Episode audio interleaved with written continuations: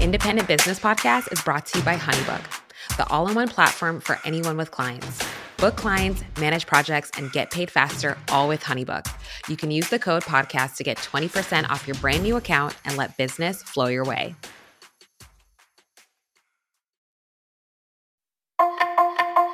Love it or hate it, the pumpkin spice latte marks the beginning of fall for coffee lovers everywhere. So we wanted to know how did Starbucks turn the PSL drink into a major lifestyle brand?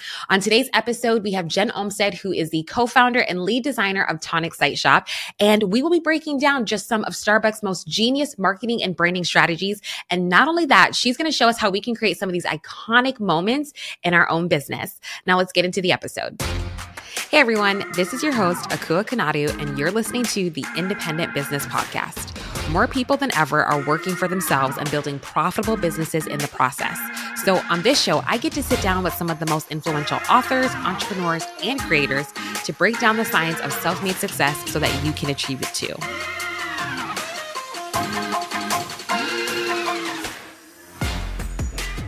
We're just gonna hop on in with this conversation, Jen, because I have been so stoked for this episode, but also we both everybody have a revelation to share about PSL. Why wait? Come in hot. We're coming in hot. I'm not a fan of PSL. you can just hear the sound of a mi- million people leaving the podcast right now. They're like, see ya. what? No. Yeah. As we said before the show, I really do feel like a pumpkin spice latte is kind of a crime against America's taste buds and I love coffee. And if you love a pumpkin spice latte, I applaud that. I'm not here to yuck your yum. I am. Not, I love that for you. And when I want to drink a cupful of pumpkin spice powder, I will do that. But that isn't. It isn't my coffee. It isn't my vibe, and that's fine. But we're here today because we don't make the rules, and exactly. America has decided for us. Like they're here to tell us that pumpkin spice lattes are a win. Who are we to say that Starbucks has a loser? Exactly. I mean, but let's be real though, love it or hate it though, right? Like we all know what the PSL is. And so, because I'm not a coffee drinker at all, but I know no. like about pumpkin spice latte because every year during the fall, it pops up everywhere. Everybody's talking about it. It has become truly a major like cultural thing. And so, I wanted to ask you let's just start off with how did the PSL come about? Oh, yeah. So I was not familiar with this origin story, and it kind of blows my mind because it's just every marketer's dream. And so, as a marketing strategist, as a brand, I was like, this is incredible. So, here's what happened. So, in 2003, Starbucks was coming off of the massive success of the peppermint mocha. So they had just released the peppermint mocha and they were like, well, crap, we've got to recapture that magic somehow. That went really well. We need to do that again. At that time, they didn't really have any other seasonal drinks whatsoever. And this is in the dark ages of 2003. This is when pumpkin spice is not a thing. There is not an entire Trader Joe's aisle devoted to pumpkin spice products. Okay. So dark ages, that does not exist. And this guy named Peter Dukes, who was one of the marketing execs at Starbucks, sits down with six members of his team team and they're tasked with like come up with the new peppermint mocha. Like we need another. You can just imagine some like Starbucks executive that's like, guys, we need another one of those. Like that went really well. So he takes his team, six people, they sit down and they storyboard a hundred options for like new seasonal drinks. He said that they just have like writing over all over the walls and they start testing it with consumer focus groups. And what happens is all of the most popular drinks are chocolate based. Chocolate orange like those were all of the most popular and they were rated on what was most likely to sell and then uniqueness and so interestingly enough pumpkin spice was actually rated the highest for uniqueness but it was one of the lowest for most likely to sell. So the consumers were like, we don't know if this is really going to work, basically. But to try it, I love this. Peter Dukes and his team literally just took a shot of espresso and just poured it on a pumpkin pie. And we're like, I don't know, like we think we really had something here because it was such a strong flavor. So they decided to test it. They rolled it out into just 100 stores on the East Coast, so like not even, you know, abroad or anywhere. And they said instantly within a week, when they would call managers and ask how it was doing in local stores, the managers were so excited. Um, and they're like, we think we really have something here. And so that was kind of the other origin story. The other thing I love about um, how it started is that originally they were going to call it the Fall harvest latte. And this is like what you do as a marketer. You're like, let's come up with like a really sexy name for this product. It's like got to be like something like people love fall, people love harvest. Like, let's just do it. And in the first big marketing win, Starbucks went for clear instead of clever mm-hmm. and called it the pumpkin spice latte, and history was changed forever. 20 years later, it is still here, which is wild. Yeah. 20 it's yeah so, this is the 20th anniversary 2023 yeah, this is the 20th year. It's wild. Like really when you think about it number one i love of how just hearing how they made the drink. I think it goes to show with business owners the importance of experimentation that it is okay like brainstorming experimenting really trying different things and being open to whatever that could be. Just i think sometimes we we get afraid to try new stuff because we just don't know how it's going to happen but just hearing about how they made that process pumpkin spice latte was at the bottom. Like what you just at said the at the at the bottom. They literally anticipated that that was not going to sell well. But somebody was like, no, I believe in this product. So let's just keep pushing through and let's keep trying it. And then also, too, again, communication is so key in marketing. Again, to your point, instead of going with what's clever, going with what's clear. And so they changed it because I'm like, fall harvest. I'm like, what the hell is that? You can't drink a harvest, right? You can't like, drink a harvest. Yeah, like arguably you couldn't drink a pumpkin, and it, uh, like this is actually very interesting. It wasn't until 2015 that the drink actually had any pumpkin in it whatsoever. So it's kind of like we were drinking a lie from the very beginning. A lie. At least, at least it was the idea of pumpkin, and I think that you're right. There's so much to love about that initial origin story because they had a hundred ideas, 100. and I think as entrepreneurs we get into into this phase of like I have to come up with like my next great idea. And we write five things down and we're like, well, those all suck. You know, like that's it. And it took a hundred for them. And then that wasn't even the best idea. Everyone was like, this may be actually the worst idea, but we're going to try it. And mm-hmm. that I think is just such a takeaway for the small business owner. And we actually have something that I'll proselytize today on the Tonic team. We have what my little brother introduced me. It's called the bad idea of the day. And it's B I O T D. And the culture is there are no no bad ideas, right? There are only great conversations. And so if you have an mm. idea, even if it's a bad idea, write it down, say it out loud, yes. let it be one of the hundred because it maybe it maybe it's not the idea, but it leads to that idea or it starts the conversation or you end up just like ruining a pie because you poured espresso on it. No big deal. No mm. bad ideas. Like just go for it. So I love that. I love that so much because I think a lot of times we are so afraid to share what our ideas are, especially in group settings, you know, especially if you're in a team setting. We can feel instantly very insecure of sharing our ideas because we're afraid of how it's going to be received. And I love that because it just creates more of that safe space for business owners just to explore and literally be curious about what it is that they're trying to build. Because to your point, it may not be, it may not work out. It, it like makes it makes failing not as hard. Like I'm willing right. to fail because if it's going to be able right. to come to it's if it's going going to be able to get me to uh, the closest like the closest best idea one step closer to that i'm going to take it. And so i i just love all of that. That is a, that is a brilliant brilliant idea. And so i want yeah. i want to break it down right? Because with the story of how it was created then they tested it which i think is right. so important as business owners is to be able to test your audience to actually see what people love. And through that test, they realized it was going to be a success. What do you think some of the key strategies were that they used, especially from a branding perspective, of how they were able to make this drink a, a success, especially initially? Because now it's evolved. It's 20 years later. So, initially, what do you think some of their key strategies were? Oh, I mean, there's so many things to unpack. Number one, there's this great Seth Godin quote you've probably heard, but it's that mm. people don't buy goods and services, they buy relations, stories, and mm. magic. Okay, and so they mm-hmm. knew from the very beginning, probably from the success of the peppermint mocha, which tasted like Christmas, they're like, we're not really selling a drink, we're selling a feeling, we're selling nostalgia, we're selling a holiday, we're selling a whole season. And so now for so many people, a pumpkin spice latte is like the first autumn leaf wafting to the ground. You know, it's mm-hmm. it's like permission to put on and sweat through your new Madewell sweater. It is mm-hmm. like the arbiter of spring. It is I mean, uh, arbiter of fall. It's like you are thinking about going out and buying a decorative gourd as soon as you mm-hmm. have your pumpkin spice latte. And there's countless comments on Starbucks Instagram that just say like it's not fall until I've had my PSL. And that is marketing magic, right? That people are like, this is what fall means to me is this beverage that I paid $7 for. so that to me is insane, but it's because they tied it to a feeling. It feels like your grandmother, you know, pulling out a pie from her oven, even if your mm-hmm. grandmother never baked a pie in her life. You have this sense of like, I'm coming home. And all the science suggests that it's really because of the sugar in the drink that you have this feeling of like, someone made me a cookie and I feel warm and cozy and loved and nostalgic inside. And so I think as marketers, we have to remember that we're really evoking feelings in our audience. And so mm. when you can tie your product to something bigger than what you're selling, when you can tie it to a way your audience wants to feel, that is what. I think Starbucks did so well is you want to feel like you're experiencing fall for the first time.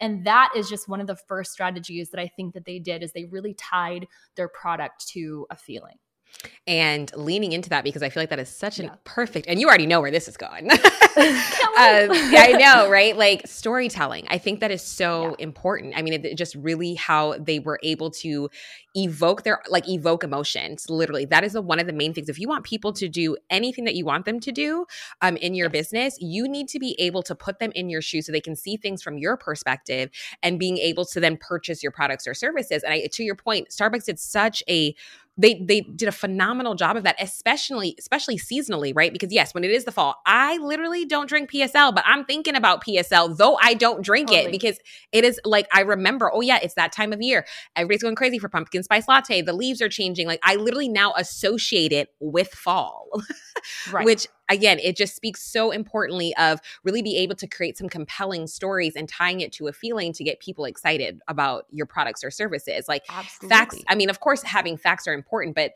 it's not going to sell as well if you're not weaving it into feelings to get people excited about your product just as much as you are. So I absolutely love that. And so one thing that I've noticed too, even within that, which I found really interesting because seasonal marketing, right? Because yes, the PSL is tied to the fall and they do it very well to where it is cons- every single year you're thinking about it. How yeah. were they able to do that where like it's become a ritual for people mm. to go get yeah. PSL? Well, I think they told them over and over, this is your ritual, you know? And so I think it's really interesting because if you look at the Starbucks marketing, 0% of Starbucks marketing about the PSL is mm. talking about what it tastes like. Mm. Right. And we know why, because does it taste that great? I don't think so. In fact, like that's one of the reasons the, the law of diminishing returns says like the first pumpkin spice latte you have of the year probably is going to taste amazing. The seventh one, you're kind of like, well, like there's a reason this is a seasonal product. But it's because they're really marketing a feeling of like you mm-hmm. feel cozy inside. And so all of the marketing, they're marketing like scarves and Ed Sheeran promoting his new album, which we'll get to in a second, the influencer marketing component. But they're marketing really a way of feeling and a way of being that has nothing to do with what the drinks taste like. And so mm-hmm. I think as business owners, this is so key because often we market things like we market what's inside the the course we're selling. Mm-hmm. But as a photographer, are you marketing the camera that you use? No, no, you're not marketing that. You're marketing how you're going to feel when you see those photos, or how often, as we hear it all the time, how your grandkids are going to feel when they see those photos. And so you have to remember that if you can sell people on the way they want to feel, they mm. will pay for your product. In fact, they will pay more for your product than they should if it promises the way that they're going to feel. So I think that's one of the things that Starbucks does over and over. And if you look at their marketing, um, they do a few things well with the seasonality. Number one, we as small business owners hate talking about things that we're going to release. Mm-hmm. This is mm-hmm. like one of the biggest things I see in marketing is people will just disappear into a cave, work on their new product, work on their new offering, work on their new photos, whatever it is that they're going to offer. They disappear entirely, they work on it, they come back and they're like it's here. Like are you ready? Like, and people are like, what the hell are you talking about? Like, we don't know what you're going to release. And Starbucks starts marketing the pumpkin spice latte coming months and months mm-hmm. and months before it ever arises because they know creating anticipation is mm-hmm. everything. And now all they have to do is carve a date into a pumpkin. And that's enough because people know what that means. They've been trained to get mm-hmm. excited about what's coming. So, as a small business owner, creating anticipation for your product, whatever you're going to do, is absolutely everything. And it's one of the most neglected things that I see in marketing. Um, so, don't disappear set up a plan and keep talking about what you're going to do. Keep talking about what's coming, what you're going to release, what people are going to think about it. Give them a sneak peek of it. Tell them how it's going to be awesome. Tell them and tell them and tell them and tell them. Starbucks is not shy about telling you when the pumpkin spice latte is coming. And FYI, it's coming earlier every year. Every year. So you know. August. Yeah. Seasonal creep is real. Yes. I love that so much because I think it's again, we you you just called out a whole bunch of people uh, like already because she's in your house today yeah. y'all because it's true we get a product we we have this brilliant idea and we don't want to talk about it because we're afraid of how it's going to be perceived especially if it's not ready right we want everything to be perfect and tie, wrapped nicely and tied in a bow and then we're going to be like okay everybody now this is ready and again people are going to be like where have yeah. you been I haven't heard we from you. Know you. We don't know you, right? It's yeah. just so important to really be build like making sure to be building a rapport consistently with your audience. Take your audience on a journey with you as you're building that product so that they're excited about it that, mm. about it like they are just stoked and supporting you, right? Especially like I love that whenever I see entrepreneurs that have a big launch and people are so excited about it, it's because they brought them along from point A all the way to point B. Like people have invested in the story, the emotions, everything that's happening to be able to build this product. And so, again, like consistently talking about what it is that you do and what you're currently working on is going to be able to build that anticipation. And I think, again, we feel like all the times that we're going to annoy people, but that's not right. true because, like, I think what I, we've heard this quote so many times as business owners, like, what people have to hear things at least seven times before they finally take action. Oh, I'm sure. I, I was gonna so say, I feel like it, I feel like it's so much more now this day and age. Yeah. So just keep talking about your stuff because the right people are going to connect with you. And so let's even talk about a little bit about influencer marketing too, because I feel like that played a role in some of their strategies because it truly has totally. become a lifestyle brand. I now when I hear PSL, I think basic. Okay, I'm just absolutely. I think basic. It's not cool, right? it's not cool. Cool? No, it's no. not cool. Like it's not cool. And but the fact that it's not cool is being embraced. In fact, there literally is a New York Times article right now about how not cool the pumpkin spice latte is. but that's also a win for the pumpkin spice latte because you know what? People are like, I don't care if it's cool. Like Taylor Swift likes it. Good enough for me. You Good know, enough for me. Yes. Basic is basic for a reason because it's sold. And so, like, who again, like, who are we to say this wasn't successful?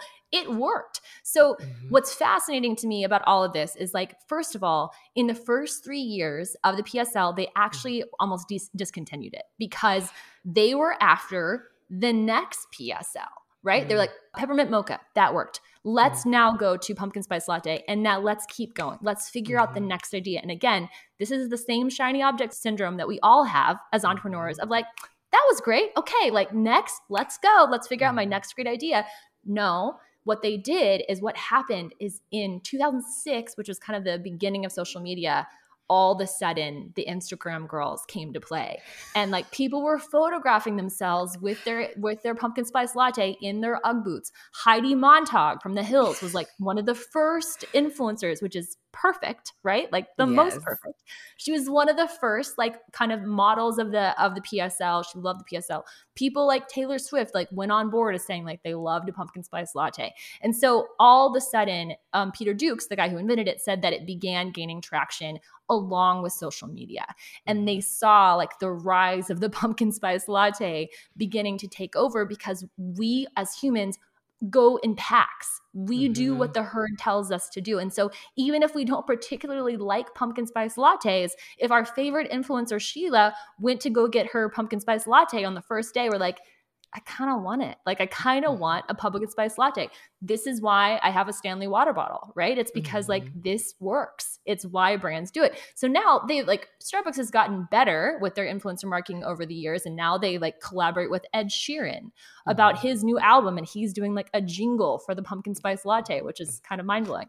But there's this level of like we need to understand that people do move in packs. We make mm-hmm. decisions based on what other people are doing. We like to have those opinions validated. We mm-hmm. like to know like hey, this wine bottle is probably the best one because it's almost gone, right? Mm-hmm. Like that's the one that looks the best. So if you can get your audience to to embrace your product and to talk about embracing your product show pictures on social media of interacting with your product talk about you in an mm-hmm. organic way, that user generated content, we call it UGC mm-hmm. in marketing, mm-hmm. is the most powerful thing that you can possibly have for your brand. Starbucks had it from the very beginning. And without it, the pumpkin spice latte would have gone away and we'd have like the orange harvest spice latte instead.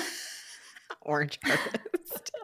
and uh, I just love that story so much because I did I did read a part of that that they actually did try to come out with other variations of pumpkin after the success yes. of the PSL, and it did not do as well. It did not do. No. it did not take at all. And yeah. so wh- I there's so many things I want to unpack in that, but I do. I'm curious know. to know why do you think those variations did not take off, but still the PSL still reigned supreme? I think because so there, there's a lot of theory on this. I do think because there is that nostalgia factor of what pumpkin spice smells and feels like. Mm. Because like you do think of like Thanksgiving with your family, mm-hmm. right? You have that sense of nostalgia that I'm not sure mm-hmm. that we experience with other baked goods and let I mean like an apple pie, like maybe, but so many of those things are bound up in holidays and in Christmas mm. and in family. So I think that there's a powerful undercurrent to that. And I also think it's because it had time to gain some traction. And I do think this is something that like we can just take notes from as entrepreneurs. It's so tempting to be done with a certain product when we're kind of tired on tired of it and it's gotten popular and we feel like we should remake it and redo it and we should iterate. But really it may just be that we need to iterate the marketing surrounding it. Mm-hmm. Because Starbucks would have a riot if they changed the recipe for the pumpkin spice latte. But what they do is they uplevel the marketing every year. So we shouldn't apologize for releasing the same products or for yes. keeping the same services. What we should do is learn to market them better. And yes. that's what I think Starbucks has done so well because they've done the same thing for 20 years. 20 like years. And we're worried about the doing the same thing two years in a row. We mm-hmm. shouldn't be. yes. I, I think, oh, that's such a good point because we forget that how many like we have been trained even as an audience with some of our biggest our most favorite brands and we just get nervous i'm guilty of that too where i feel like i have to come up with a new idea i have to create totally. something new because to me personally it doesn't feel new anymore so then i assume to everybody else it doesn't feel new either but that's totally. completely far from the truth and i think too another question i wanted to ask is even from a community standpoint of right how can we leverage community i think you already shared some of the ideas um, because it's true they've built this I want to say cult. you can say it. We've already said a lot today. We, we said a lot. Okay, I'm like, oh gosh, nobody. I'm, scared, y'all. For They're this, coming for us. They're going to be coming at, real quick, and so, um, but they essentially did right. Like, they how did. can we as business owners really create that just type of loyalty where people are just ride yeah. or die for our, our products and services? Yeah, that loyalty beyond all reason that people talk about in marketing. yes. Yeah, there is nothing more powerful than giving a customer exactly what they want. Hmm. Right? There is nothing more powerful in business than giving a customer what they want. Now, the first thing that that requires is knowing your customer, who they are, mm. and then number 2, what do they want? And so I like to think back to the beginning of Starbucks when they were trying to decide like what to do about this new pumpkin spice latte.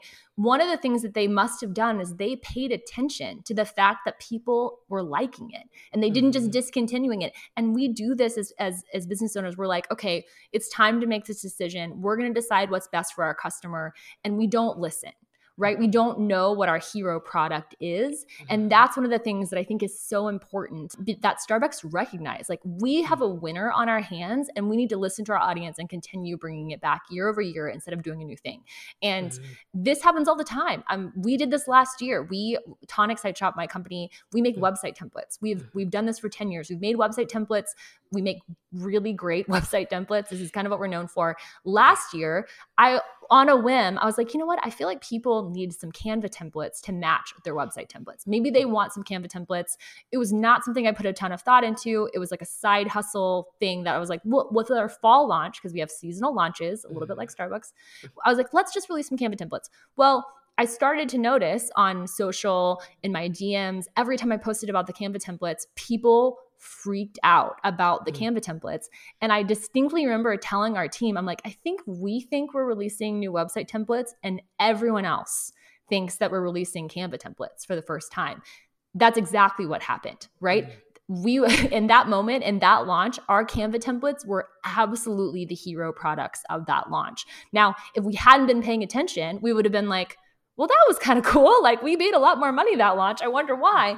but it was this immediate pivot moment of like, oh, holy crap, we need to market these mm-hmm. Canva templates. Like people need this. We found a need. We heard our audience. We asked them what they wanted. We gave it to them and they like it. So let's make sure that our business accommodates for that hero product. Yes. And I remember when you guys launched those templates because I was seeing all over social media. I wasn't even following you guys yet. Like I knew of Tonic.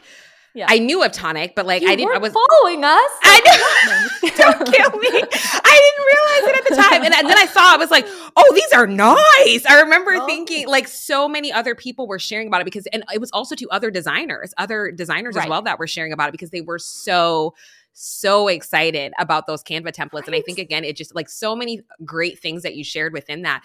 I've noticed too, as myself as a storytelling strategist, that really knowing your target audience, we hear this all the time through and through as business owners and really listening to our customers. It is the foundational thing that we, the first thing that we're told, but doesn't matter how long you've been in business, a lot of people still don't know how to do that. Still no. don't know. They think no. they do, but they do not yeah. know. And so you really have to go deep when you're thinking about your target audience. Really sit that, uh, really take the time to think and fully understand them emotionally. I think that's a yes. huge component of it too that I've just like noticed as I've worked myself with clients of just they no matter how long they've been in business, there's always a gap that you're missing when that you can easily identify when trying to figure out your target audience. I think it's so important to really consistently revisit that because again, like yeah. it's going to help you whether refine your current product, make it better, or create something new, whatever that looks like. But th- that story with the Canva templates is, template is a prime example of that, and I absolutely love totally. that you shared that story. And even right. to talking about seasonality, how can yeah. we, as business owners, leverage seasonality in our business? Because Starbucks totally. does that well. I mean, obviously. So, how can we do that? Yeah, so I think seasonality is a great thing because what does mm-hmm. seasonality do? What is just another mm-hmm. word for seasonality? It is mm-hmm. scarcity. It is urgency. Those are the two like the longest running marketing concepts known to man, create scarcity, create urgency. So with the pumpkin spice latte, I guarantee you if it's sold year round, it would not be nearly as successful. And how tempting mm-hmm. is that, right? Starbucks could have been like, yeah.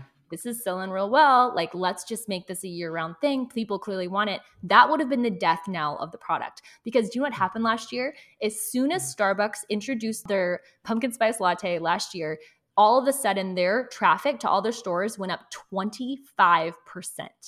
So mm. in the summertime, no one was going to Starbucks. Soon as it comes out, 25% more people are buying pumpkin spice lattes, are going to Starbucks just in general. So I mm-hmm. think there's a level to which this seasonal concept creates this this this appointment television, right? It's like mm-hmm. when you sit down to watch your show that's only on Sunday night, you have mm-hmm. to do it then. You don't want to miss out. It triggers that FOMO. So I think as business owners, there are lots of ways that we can do this. Number one, it's saying, I'm going to be releasing this at this time Number two, you can always time gate things like, okay, it's only going to be available for a limited time. Or this is a masterclass that I run once a year. I do it every year in September, and this is when it is. If you miss it, it's gone until next year, right? Same thing with pumpkin spice mm-hmm. lattes. For your launches in t- with Tonic, we do a spring launch and a fall launch, and people now know to expect that from us. We haven't skipped it a single year that we've been in business, and people expect mm-hmm. what are you releasing in the spring?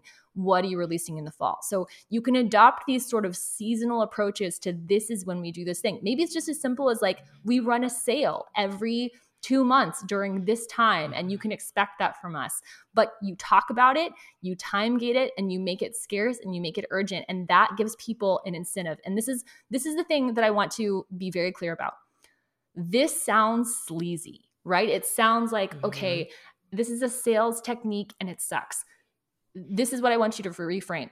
People want to make decisions they need help to make decisions. And when you do things like this, when you say, this is the best time to buy because it's only on sale for these two weeks, it helps mm-hmm. people actually make the decision that they want to make anyway. Now, that's how I want you to reframe it. If they already wanted to buy it, this is a great time for them to buy it. You're not pushing people to buy something that they don't want. These women are not like out there being bamboozled into buying pumpkin spice lattes. They just want a pumpkin spice latte. And because it's only available then, they go mm-hmm. get one. So don't be afraid to use these techniques in your marketing um, because really you're just helping people who already want to purchase from you or already want to buy from you make the decision. I love that so much. I think that's that is so so powerful. Number and also consistency. It's being consistent. Really, yes. again, what you said earlier, training your audience, just being consistent with what it is that you're doing, continuing to right. show up. So if you're saying, okay, this is the date and time, you stick with that. This is the date and time, and you take those learnings, however, whatever you learn from that situation, and use that for the next time, right? So again, it's just being consistent and just continue to show up and doing the work in that way of how eh, how whenever you want to launch it with, with whatever seasons in your business. And so I absolutely love that. I think that's so brilliant. And just with Starbucks and even with Tonic, what you guys have been doing, I mean, you're honestly implementing a lot of these strategies in your own business. I didn't realize that we were kind of like Starbucks until I was like, hey, we kind of do that. Like that's a that's a thing. Like we hype the hell out of this, you know, but we can do we can fall prey to the same things. You know, I get so busy in my design cave that I'm like, okay, I guess I've got to come out and market instead of realizing, no, no, no, what I'm doing is I'm selling my sawdust. I'm showing what I'm mm. already working in. I'm asking people for their opinions. I'm making sure that what I'm making. Mm. actually resonates with the audience I'm making it for. These yes. are very good principles to adopt if you want to sell something, if you want to make something, if you want relationship. And that's a, like that's what all this goes back to is Starbucks knows they're selling more than a latte. They're selling feelings and ideas and community and nostalgia and something that we can all be a part of, right? And that's what you're doing when you take that photo with your PSL, you're like, I'm part of this. Like I'm I have it, like I get it. I'm doing fall too. So that those are so many principles that I think that we can just all really adopt because people do not care about lattes, but they do care about what a latte can signify. You know, that's that's the thing. That's so true. And even to your point, I just noticed this with this year because it did come out early. It was like still hot and it was in August oh, yeah. when the PSL came out, and people were taking pictures like, "I don't care, PSL." Like they did not care. PSL is ready live. for fall. Yeah. PSL Sweating, I know.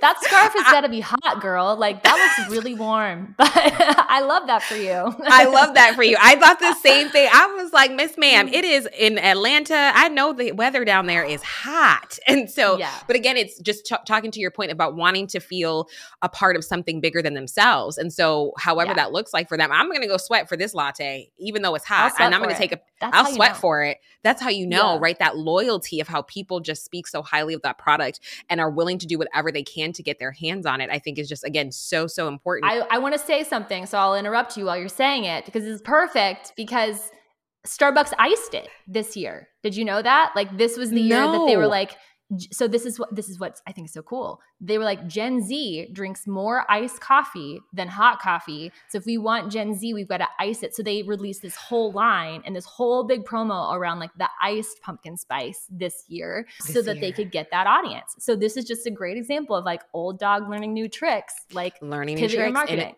pivot your marketing, innovate, right? Like really look yeah. ahead of like seeing how things are shifting because yes, we already know yes. that Gen Z is going they already make such a huge impact in terms of like businesses literally with wanting to purchase and how they purchase from brands too that like that are more va- aligned with their values and stuff like that. So like exactly. a lot of exactly right. So being a part of a movement, a part of a community, and so they are already trying to figure out ways how to get connected with Gen Z, and I think that's so so important in business. And so speaking of that too, with your content, right? I love your content. And I just also recently signed up for your newsletter because I heard it was oh. so good as well. And you do that so well when people are struggling to sell and really bring people into that journey. You do a phenomenal job of that. And you also take what's trending, current things that's trending, mm. and really breaking them down into steps of marketing strategies, branding strategies that we can implement into our own business. That's why we wanted you to come on the show to talk about PSL. And so for those that are struggling with that, of really bringing people into the journey and talking about their products and services consistently what do what advice do you have for them yeah i would say number one you don't have to just talk about your products right mm. that's one of the biggest unlocks for me is like for for example the email newsletter that you just mentioned that mm. we have become like we have been weirdly known now for our marketing newsletter and 3 years ago I could not write an email to save my life because I hated mm-hmm. the concept of email marketing because all I thought of when it came to email marketing was I need to sit down and talk about my products. And I liked my products, but I didn't really want to write 2000 words about them and that didn't feel right to me. It did it wasn't what I was interested in. And so what really started happening is I wrote one email about something I was actually interested in. It happened to be like New Girl and Nick Miller and email signatures. Mm-hmm. And some, it was very long. It was terrible marketing. It did not mention websites a single time, but there was this outpouring of responses because people were like, this met a need for me. My email signature also sucks and this is really helpful. And wow, this is really fun to read. And, and, and, and, and. And there was this moment of like, oh, I pursued content that was interesting to me mm-hmm. and valuable for other people, and it mm-hmm. built relationship. And mm-hmm. like you said with Gen Z, people want to buy things from brands and people that they trust. And so mm-hmm. I talk about websites 1% of the time in our email marketing, maybe 2% of the time, probably 50% during a launch. But the rest of the time, I talk about things that I'm interested in, whether it's Stanley cups or Oatly oat milk or the crickets in my garage, which is a real thing I'm probably gonna be writing about tomorrow. I talk about the things that I'm interested in that other people might be interested in too. And I try to help them with their businesses and we try to find things that are valuable to them. And so if you're stuck on your content, I would say pursue your interest. There is an intersection that you have that's a place that of things that your audience is interested in and things that you can competently create content about do that. And when you're stuck on how to create it about your products, think about where that intersection is with your product. What is your customer struggling with? What are they interested in? What do they want? What do they need? What are they what are they, what are they excited about? And then create content that ties your product to that. So over and over and over, you're saying, "How can I add value? How can I make this interesting? How can I make this unique and specific to my brand?" And I promise you, it takes the suck out of marketing content. It really does. I love that so much because I think sometimes as business owners and, and um, we can have some black and white thinking. We can think it's either this or that. Either I can talk about my business and keep it professional, or I don't. Right? Like, or I don't. I hear that, or, or I hear that all the time. Where and I think I love that how you are we're multifaceted as human beings, right? Yes. So we have so why put ourselves in a box? This is your opportunity to talk about the things that you like and weave that into your business, weave that when talking about your products or services. So then it feels like you aren't. And that is true. Like you your content truly you don't talk about heavily about websites, but you are known for it though. Everybody knows that. You right. are known for your websites, but you don't talk about it as much. You talk about other things. And that's what makes your content so much fun and so engaging because you still weave it into your business where you're talking about business. And then when you do talk about websites, you mm. honestly you talk, but I feel like it's more show than tell. Like I love right. when you created Beyonce's website, I was like, oh yeah. Queen B, did you see this? right. Yeah. I know.